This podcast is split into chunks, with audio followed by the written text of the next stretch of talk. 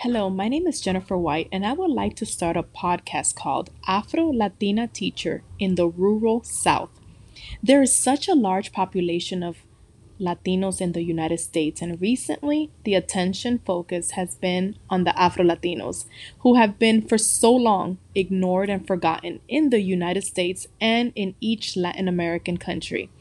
I would like to start a podcast where people can talk about their struggles and experiences as Black in the US, as Afro Latinos, and even experts in this topic. I would like to talk about racism, colorism, identity, biases, and other uncomfortable topics about culture in an open and unthreatening way. A place where my students can listen and we can celebrate the cultures of Latin America through food, music, our talents, and our lives. I would also like to celebrate the rural South, though it has though it has a history of so many unfortunate events. I want to talk about them and talk about the positives as well. I would love for my show to be half in English and the other half translated to Spanish so that English and Spanish learners can listen and compare and see if they understood the language they are learning.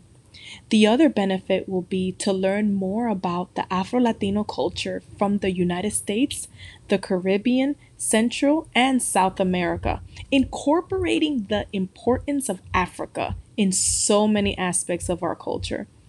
My dream would be to have guests like Zoe Saldaña, Don Omar, Elizabeth Acevedo, somebody from Romel- Roberto Clemente's family would be amazing, and my dream list goes on and on.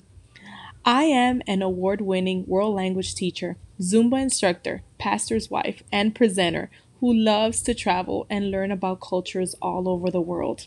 I have an awesome Facebook group called Incorporating Afro Latino Culture in Spanish Classrooms with a little over 3,000 followers. I won the Alabama World Language Teacher of the Year in 2021, the Southern Region Teacher of the Year for 2021, and I was a finalist for the 2022 World Language National Teacher of the Year. I am married with five kids, and I am an Afro Latina teacher in the rural South, and I would love for my perspective to be heard.